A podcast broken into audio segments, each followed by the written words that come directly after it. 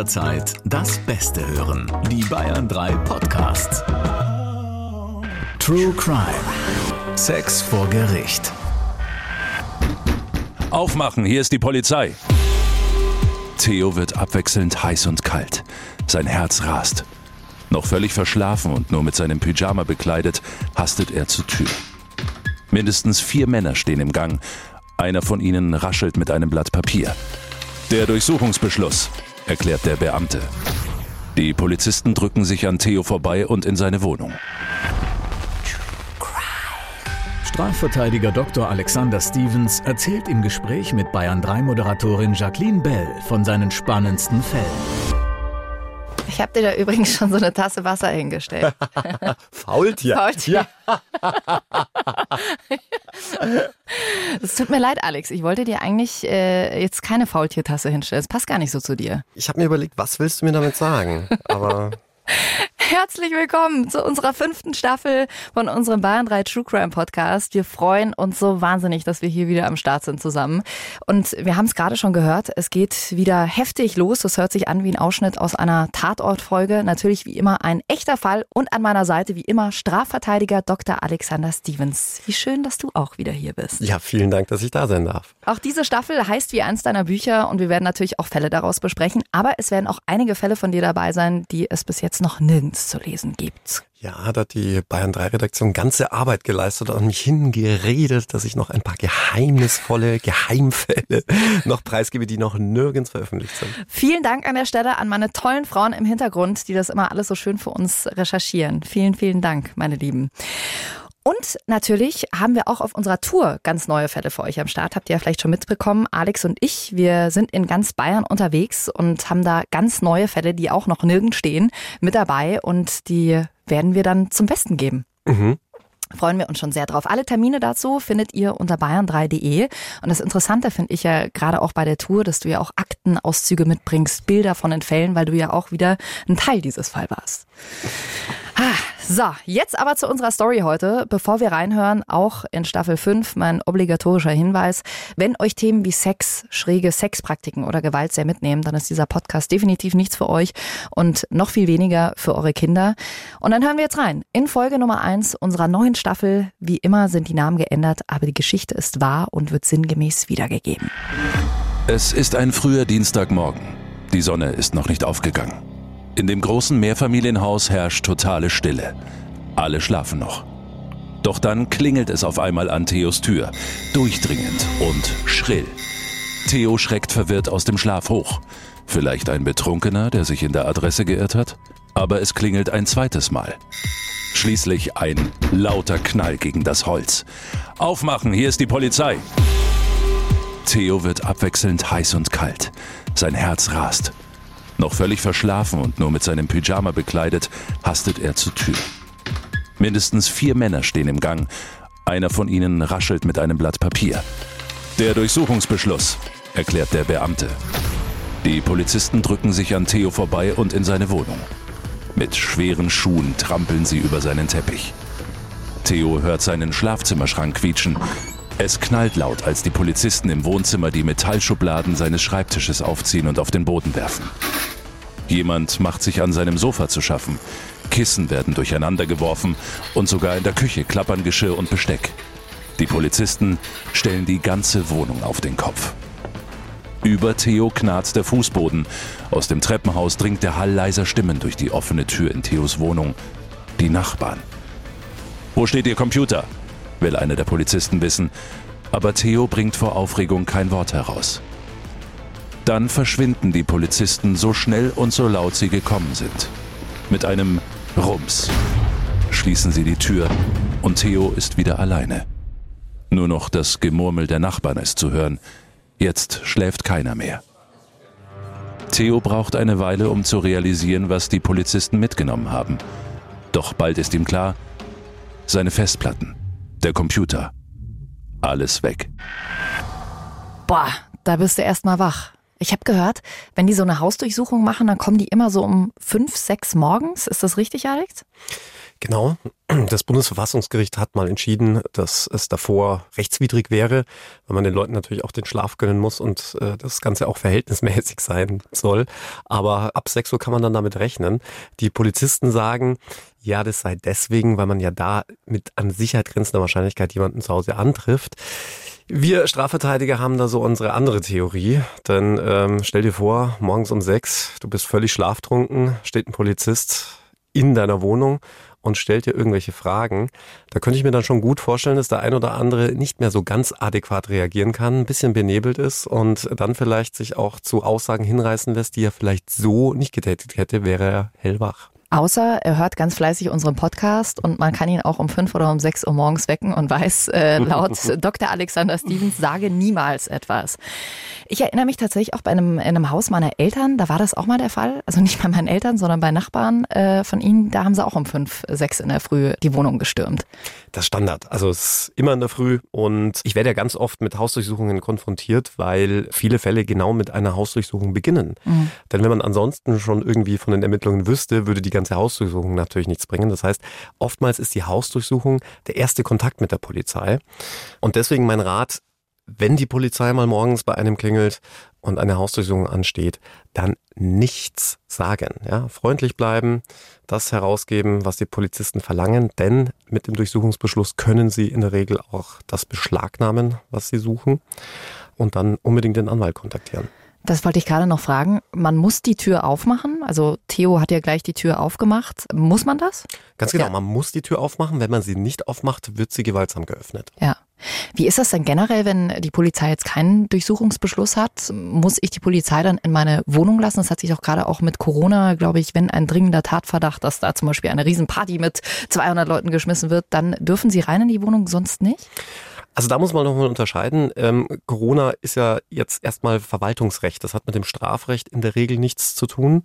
Da gelten nochmal andere Regeln. Grundsätzlich gilt aber, eine Hausdurchsuchung und die Unverletzlichkeit der Wohnung ist ein so hohes Gut, dass es in der Regel eines richterlichen Durchsuchungsbeschlusses bedarf. Es gibt nur ganz wenige Ausnahmen, nämlich dann, wenn Gefahr im Verzug ist. Das heißt, die Polizei sieht zum Beispiel Flammen aus dem Fenster kommen. Ja, das wäre dann allerdings Polizeirecht. Ja, oder wenn man im Strafrecht jemanden auf frischer Tat antrifft, dann hat man in der Regel auch einen guten Grund zu sagen, hier ist Gefahr im Verzug, hier könnten Beweismittel vernichtet werden und ähnliches. Aber in der Regel bedarf es eines richterlichen Beschlusses. Okay, aber wenn man jetzt laute Mucke aus der Wohnung hört und dir vielleicht noch drei, vier Besoffene entgegenstolpern in diesen harten Corona-Zeiten, dann hätte die Polizei rein dürfen in deiner Wohnung? Weil das ist ja dann auch, oder? Gefahrenverzug. Jein. Ähm, wie gesagt, das hat mit dem Strafrecht jetzt erstmal nichts zu tun. Das ist ja reines Verwaltungsrecht. Und da gilt natürlich auch der Verhältnismäßigkeitsgrundsatz. Und ich bin mir da auch relativ sicher, dass da noch einiges an Aufarbeitung auf die Gerichte wartet. Denn ich glaube, dass da tatsächlich der ein oder andere Polizist wirklich über die Stränge gesprungen ist. Warst du denn eigentlich schon mal bei so einer Hausdurchsuchung dabei? Ja, tatsächlich schon öfters. Und zwar nicht nur in meiner Funktion als Anwalt, sondern auch während meiner Zeit bei der Staatsanwaltschaft. Und da muss ich sagen, das war schon ein ja beklemmendes Gefühl. Man kommt zu wildfremden Leuten in die Wohnung und fängt da an, die Wohnung zu durchsuchen. Und ich habe mir dann gedacht, oh Gott, lass mich bitte jetzt nichts Peinliches finden oder irgendwas, wo man sich dann vielleicht auch fremd schämt. Mhm. Und äh, von dem her ganz ehrlich, das würde jetzt nicht so zu meinen liebsten Aufgaben gehören. Und ich ja. glaube auch, die meisten Polizisten machen das nicht so gerne. Hast du da was Komisches gefunden, was du nicht finden wolltest? Lass mich mal überlegen. Die Sexspielzeugkiste. Ja, vor allem, weil das eine ältere Frau war und dann denkt man sich, oh Gott, da will man dann, ähm, ja. will, will, man die Sexspielzeugkiste nicht finden, meinst du? Von Erna ähm, 89. okay. Aber läuft das denn tatsächlich so krass ab, wie wir es jetzt gerade gehört haben? Also, so, dass du das Gefühl hast, alles wird auseinandergenommen, äh, Sofa wird noch aufgeschnitten? In der Regel läuft es so ab, dass die Polizisten einem den Durchsuchungsbeschluss dann in die Hand geben, man sich dann den durchlesen kann und die Polizisten einen dann ganz klar und direkt danach fragen, welchen Laptop haben sie da, wo ist ihr Handy, wollen sie es vielleicht freiwillig herausgeben, wir haben eh ein Recht darauf, es zu beschlagnahmen und in der Regel machen es die Leute dann auch, einfach auch um weitere Durchsuchungshandlungen zu vermeiden. Denn in den meisten Fällen werden ja Hausdurchsuchungen mittlerweile wirklich deswegen angeordnet, weil man digitale Medien, Speichermedien, Laptops, Laptops und so weiter, Handys vor allem sicherstellen möchte. Und da ist es natürlich am einfachsten, wenn die Polizei sagt, wo ist Ihr Laptop, wo ist Ihr Handy? Gut, Dankeschön, dann brauchen wir auch sonst nichts genau ja. durchsuchen. So läuft es tatsächlich in der ja. Regel. Ich meine, auch wenn die jetzt nichts bei mir finden, trotzdem bist du ja für, auf ewig gebrandmarkt. Also wenn die Nachbarn sowas mitbekommen, kannst du wahrscheinlich noch so oft sagen, ich habe keinen Dreck am Stecken, aber da bist du, hast du einen Stempel drauf. Also das zum einen. Man muss sagen, in München, das finde ich tatsächlich ein bisschen krass, bringt die Polizei ihre Durchsuchungszeugen gleich selbst mit denn man hat Anspruch auf einen Durchsuchungszeugen, auf einen neutralen Durchsuchungszeugen. Ja. Die meisten Leute sind aber allein zu Hause. Ja. Das heißt, da müsste man den Nachbarn fragen, das will man dann auch nicht. Und hier in München macht es die Polizei ganz gerne, dass sie dann die Feuerwehr fragt. Und dann kommt dann auch noch so ein ganzer Löschzug mit als sogenannter Durchsuchungszeuge. Das finde ich tatsächlich ein bisschen extrem. Da sollte man sich wirklich überlegen, ob das dann noch verhältnismäßig ist. Denn, wie du schon richtig sagst, dass wildfremde Leute in deiner Wohnung sind, ist ja das eine. Auch das ist ja schon ja. wirklich krass. Aber dass dann auch wirklich das ganze Haus dann noch mitbekommt, das bei dir durchsucht wurde, das finde ich schon extrem. Das ist ja auch krass, dass sie Feuerwehr mitbringen. Das mhm. habe ich äh, auch noch nie gehört. Ja, ah. das war mir auch neu, bis mhm. ich in München damals bei der Staatsanwaltschaft war. Ja. ja. Steht eigentlich in so einem Durchsuchungsbeschluss auch ein Grund drin oder wird das angegeben, warum Sie deine Wohnung durchsuchen wollen? Ja, denn der Richter muss er diesen Durchsuchungsbeschluss erlassen und der Richter, der muss ja wissen, warum er den erlässt. Jetzt muss man sagen, die Anforderungen, einen Durchsuchungsbeschluss zu bekommen, sind natürlich mitnichten so hoch wie zum Beispiel einen Haftbefehl. Ja. Äh, nichtsdestotrotz muss natürlich im Durchsuchungsbeschluss dargelegt sein, warum man jetzt hier durchsucht und auf welcher Grundlage. Also, wir halten fest, die Polizei hat Theos Computer und Festplatten mitgenommen und ihr habt euch jetzt wahrscheinlich auch schon so ein Bild von Theo gemacht. Wir schauen jetzt mal, wie es weitergeht. Die Staffel heißt ja Sex vor Gericht und jetzt kommt es also darauf an, was auf diesen Festplatten und auf dem Computer tatsächlich drauf ist. Und das hören wir jetzt in Teil 2 unserer heutigen Folge. Und hier nochmal die Bitte, wenn euch schräge Sexpraktiken nahegehen, dann hört jetzt auf, hier weiterzuhören. Wir haben die Geschichte zwar entschärft, aber manche Details müssen drinbleiben, um den Zusammenhang zu verstehen. Es dauert einige Monate, bis Theos Speichermedien ausgewertet sind. Die Polizei muss sich durch eine ganze Menge Daten durchkämpfen. Auf den Festplatten befinden sich tausende pornografische Dateien, offenbar wahllos im Internet heruntergeladen und getauscht. Darunter eine erhebliche Menge Tierpornografie, zum Teil mit extremen Inhalten. Wenn es um Tierpornografie geht, sind die Ermittler heftige Bilder gewohnt. Oft sind Pferde oder andere Nutztiere zu sehen, deren Geschlechtsorgane von leicht bekleideten Frauen stimuliert werden. Doch in Theos Filmen ist es sogar noch krasser. Untertitel wie zum Beispiel Harte Hunde besorgen's dir besteigen Hunde Frauen in unterschiedlichen Stellungen. Boah, ich hoffe, ihr hört die Folge nicht gerade beim Essen. Ich finde ja sowas so widerlich. Mir wird da so schlecht, da zieht sich mein ganzer Magen zusammen. Man sagt ja immer so jedem Tierchen seinem Pläsierchen, aber ich, wah, wah, mich schüttelt's da. Also trotzdem müssen wir mal ganz kurz festhalten, Alex, Pornos zu besitzen ist ja erstmal nicht strafbar und Tierpornos zu besitzen auch nicht, oder? Genau, Pornos ganz klar. Wenn man volljährig ist, dann kann man sich alles angucken, was man möchte, solange es, wie gesagt, nicht im strafbaren Bereich ist. Das wären dann Kinder- und Jugendpornografie. Und bei der Tierpornografie ist es tatsächlich so, dass der Besitz von Tierpornos legal ist in Deutschland. In anderen Ländern ist es zum Beispiel nicht so. Aber das Verbreiten von Tierpornografie ist strafbar in Deutschland. Dürfen rein rechtlich solche Tierpornos überhaupt entstehen? Was sagt zum Beispiel das Tierschutzgesetz? Ja, also das Strafrecht äh, verbietet lediglich das Verbreiten. Und wenn ich schon im Vorfeld weiß, dass ich das Ganze im Internet zum Beispiel verbreiten möchte, ist dann auch schon das Herstellen strafbar. Das Tierschutzgesetz ist, glaube ich, nicht mehr so ganz am aktuellen Zeitgeist dran. Ja. Das Tierschutzgesetz schützt, das wissen auch viele nicht, ausschließlich Wirbeltiere. Das heißt, andere Tierarten mhm. werden überhaupt erst gar nicht vom Tierschutzgesetz erfasst.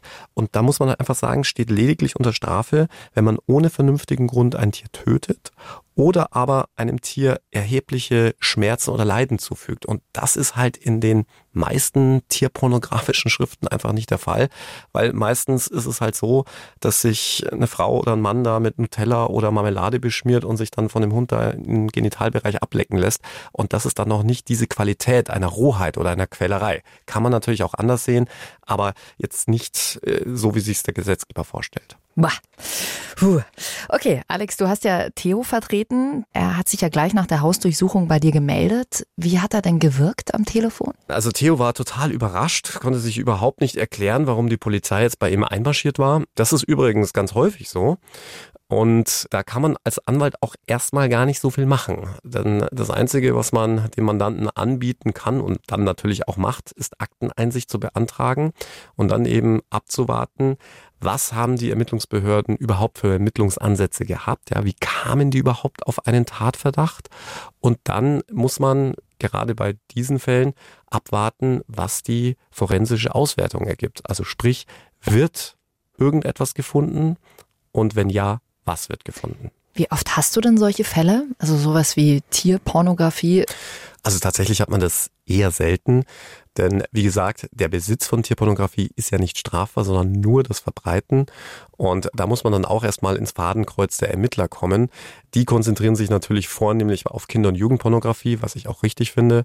Und wenn ihnen dann mal tierpornografisches Material ins Netz geht, dann muss man einfach sagen, dass das von der Strafbarkeitsqualität nicht so hoch angesetzt wird. Die Maximalfreiheitsstrafe, die es nämlich dafür gibt, sind drei Jahre Freiheitsstrafe. Nur nochmal zu meinem ganz üblichen Vergleich, den ich da ganz gern bringe. Für den Diebstahl eines Lutschers beim Aldi könnte man bis zu fünf Jahren Freiheitsstrafe bekommen. Da sieht man schon, wo der Gesetzgeber das ungefähr einordnet, die, mhm. das Verbreiten von Tierpornografie. Das heißt, viele dieser Fälle werden auch eingestellt. Was ja bei dem Fall bei Theo komisch war, was du mir ja auch schon erzählt hast, dass ihr nur telefoniert habt die ganze Zeit. Dass er nicht persönlich bei dir aufgetaucht ist in der Kanzlei, die meisten Mandanten tun das ja, sondern dass ihr immer nur Kontakt übers Telefon hattet. Also wir bieten unseren Mandanten natürlich auch an, dass man, und zwar unabhängig von den Corona-Zeiten, auch schon davor, dass man das Ganze natürlich telefonisch bespricht, auch per E-Mail. Allerdings ist mir persönlich das immer nicht so recht, weil man ja auch als Anwalt einen persönlichen Eindruck gewinnen will und auch einen ganz anderen Draht zu jemandem bekommt, wenn man ihm wirklich gegenüber sitzt. Ja, da kann man auch viel mehr Vertrauen aufbauen. Aber es gibt auch Mandanten, die das partout nicht wollen. Das muss man dann auch respektieren. Und es gibt natürlich auch Mandanten, die von weiter weg sind und dann auch jetzt bei einem solchen Verfahren, wo jetzt nicht die horrenden Strafen im Raum stehen, sich dann sagen, nee, das reicht mir, wenn wir das telefonisch besprechen und wir uns dann tatsächlich erst dann sehen, sofern es zu einer Gerichtsverhandlung kommt. Das hast du ja gerade schon gesagt, du hast ja ausgerechnet maximal drei Jahre. Was hast du bei Theo gedacht? Ja, bei Theo war halt die Frage zunächst einmal, was findet man bei ihm und natürlich auch wie viel, welche Qualität hat das Ganze. Das alles spielt ja eine Rolle für einen Staatsanwalt, auch bei seiner Überlegung, ob er etwas anklagt oder zum Beispiel nur einen Strafbefehl beantragt oder aber auch ein Verfahren einstellt. Das musste man dann abwarten.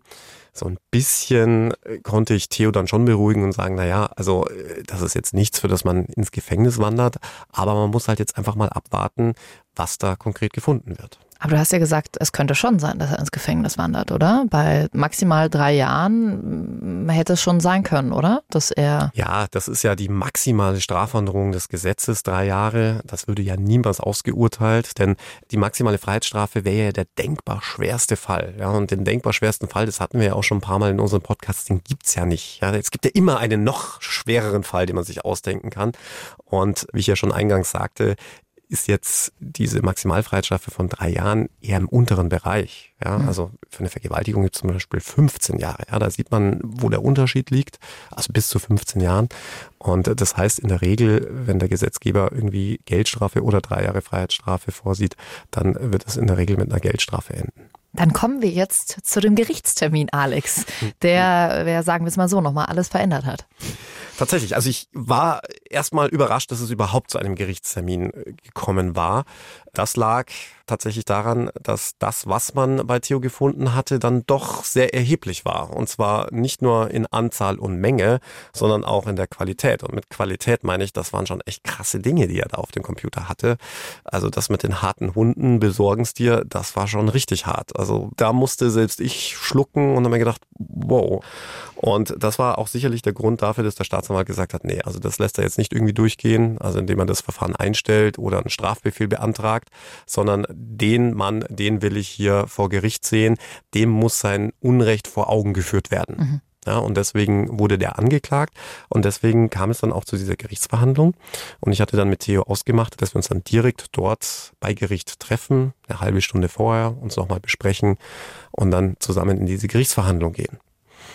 Und ich war dann ein bisschen früher da und wartete auf dem Gerichtsflur auf Theo. Und plötzlich kam mir dann ein Mann entgegen mit schwarzer Sonnenbrille, einem weißen Blindenstock und einer Blindenarmbinde und kam auf mich zu und fragte mich, ob ich der Herr Stevens sei. Und dann wurde mir schlagartig bewusst, dieser blinde Mann, der vor mir stand, war Theo. Und in einem zweiten Moment wurde mir dann mal auch bewusst, Moment mal, was macht ein Blinder mit Pornos und mhm. vor allem mit Tierpornos, wenn er die gar nicht angucken kann? Und das hat er kein Mal am Telefon erwähnt? Oder auch die Polizei bei, bei der Durchsuchung? Das musst du doch checken, dass das ein blinder Mann ist. Ja, tatsächlich nicht. Ja. Also Theo war, als er mich damals anrief, völlig durch den Wind. Und jetzt ergab auch Sinn, dass er zunächst überhaupt nicht gecheckt hat, was sie alles mitgenommen haben. Ja.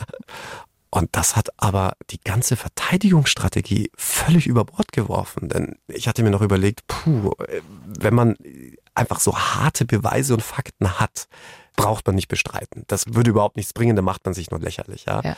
Da kann man dann noch nach irgendwelchen kläglichen Erklärungsversuchen irgendwie greifen, aber auch das bringt in der Regel nichts. Da muss man dann die Hosen runterlassen. Das ist bei der Tierpornografie so und das ist vor allem auch bei Kinder- und Jugendpornografie so, denn wenn das am Computer gefunden wird, gibt's da keine große Erklärung. Das ist Besitz und das ist strafbar. Im Falle der Tierpornografie war es hier das Verbreiten, das konnte man ihm nachweisen. Er war in einer Tauschbörse aktiv und hatte da also fleißig Pornos getauscht, darunter eben auch Tierpornografie und deswegen war es ja auch wegen Verbreitens angeklagt.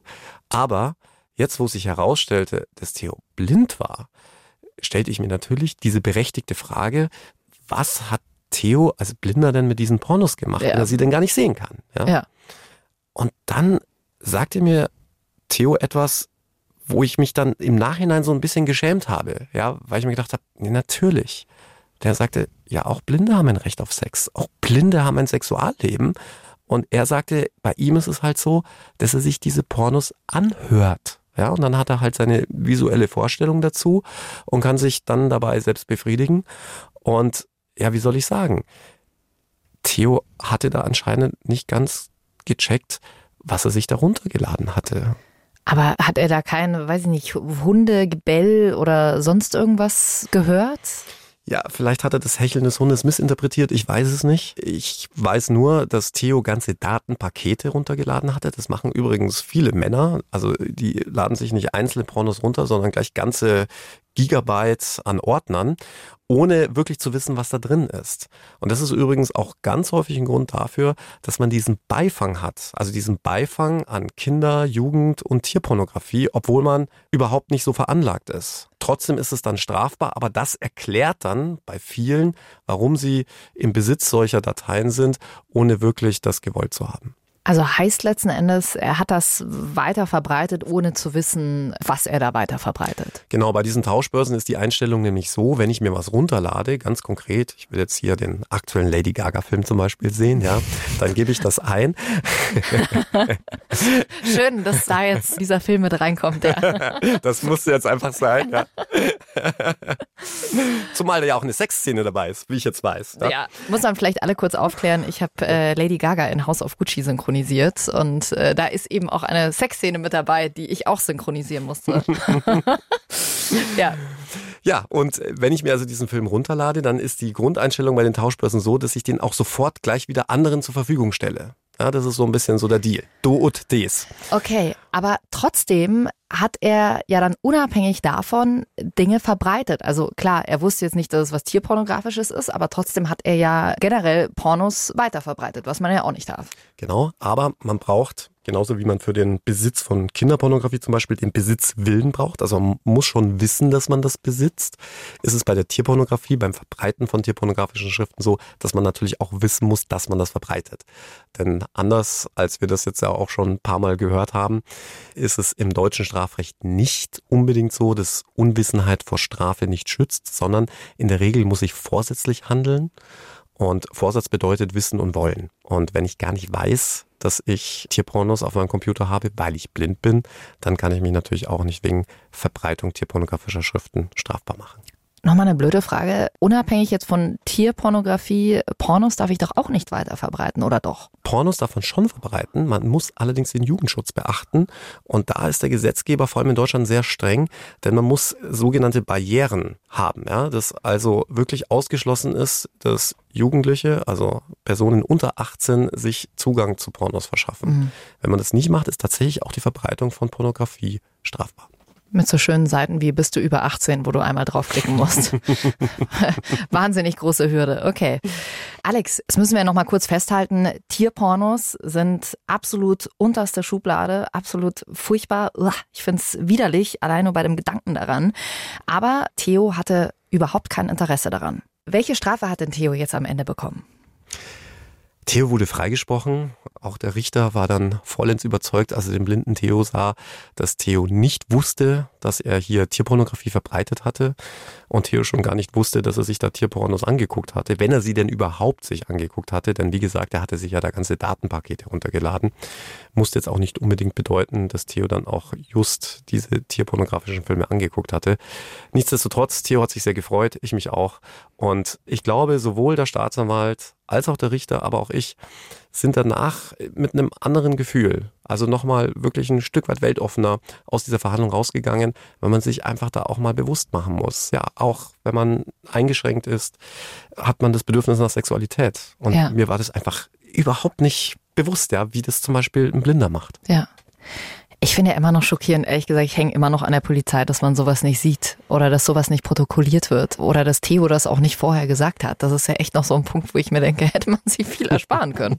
ja, also dass die Polizei gesehen hat, will ich jetzt nicht bestreiten, aber es war halt im Sicherstellungsverzeichnis nicht verzeichnet, dass er blind war, im Durchsuchungsbeschluss auch nicht und mehr hat man als Akte erstmal nicht. Ja. Und dadurch, dass ich nie mit Theo persönlich in Kontakt geraten war und er es mir aber auch nicht gesagt hatte, ja, ja, war das eine große Überraschung für uns alle.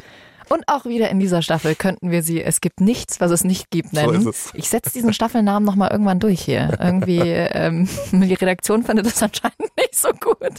Aber irgendwann, Staffel 22, kriege ich das durch. Wenn euch das Zuhören Spaß gemacht hat, dann freuen wir uns natürlich sehr über ein Abo. Dann bekommt ihr auch immer Bescheid, wenn die nächste Folge draußen ist. Oder auch über eine 5-Sterne-Bewertung. Lasst uns gern Feedback da. Egal, ob das Kritik ist oder Lob, freuen wir uns über alles. Und nächste Woche gibt es natürlich wieder einen neuen Fall für euch. Ja, Jackie, in der nächsten Folge geht es um einen Fall, der aus anwaltlicher Sicht erstmal völlig aussichtslos erschien und dann aber mit einer so krassen Wendung aufwartete, damit hatte wirklich niemand gerechnet. Wir sind schon sehr gespannt und wir freuen uns, wenn ihr nächste Woche wieder mit dabei seid und an der Stelle auch nochmal ein fettes Danke für eure ganzen vielen, vielen Nachrichten, die ich über den Bayern 3 Instagram-Kanal von euch bekommen habt. Dicken Kuss an euch raus. Wir freuen uns sehr, dass wir wieder da sind. Bis zum nächsten Mal. True Crime. Sex vor Gericht. Noch mehr packende Podcasts jetzt auf bayern3.de.